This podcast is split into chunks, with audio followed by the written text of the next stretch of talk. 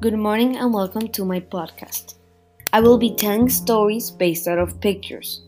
In today's picture, we have a car and a tornado. Let's see what story we can create. Let's start.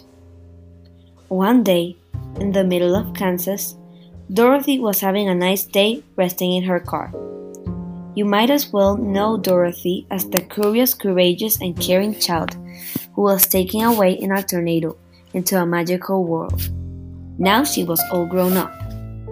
Then, out of the blue, a tornado started forming and growing. Dorothy got scared. She started driving away, and her car went faster than the speed of light. She managed to escape from the terrible, troublesome tornado in the nick of time. That's it for today. We hope you enjoyed. Bye.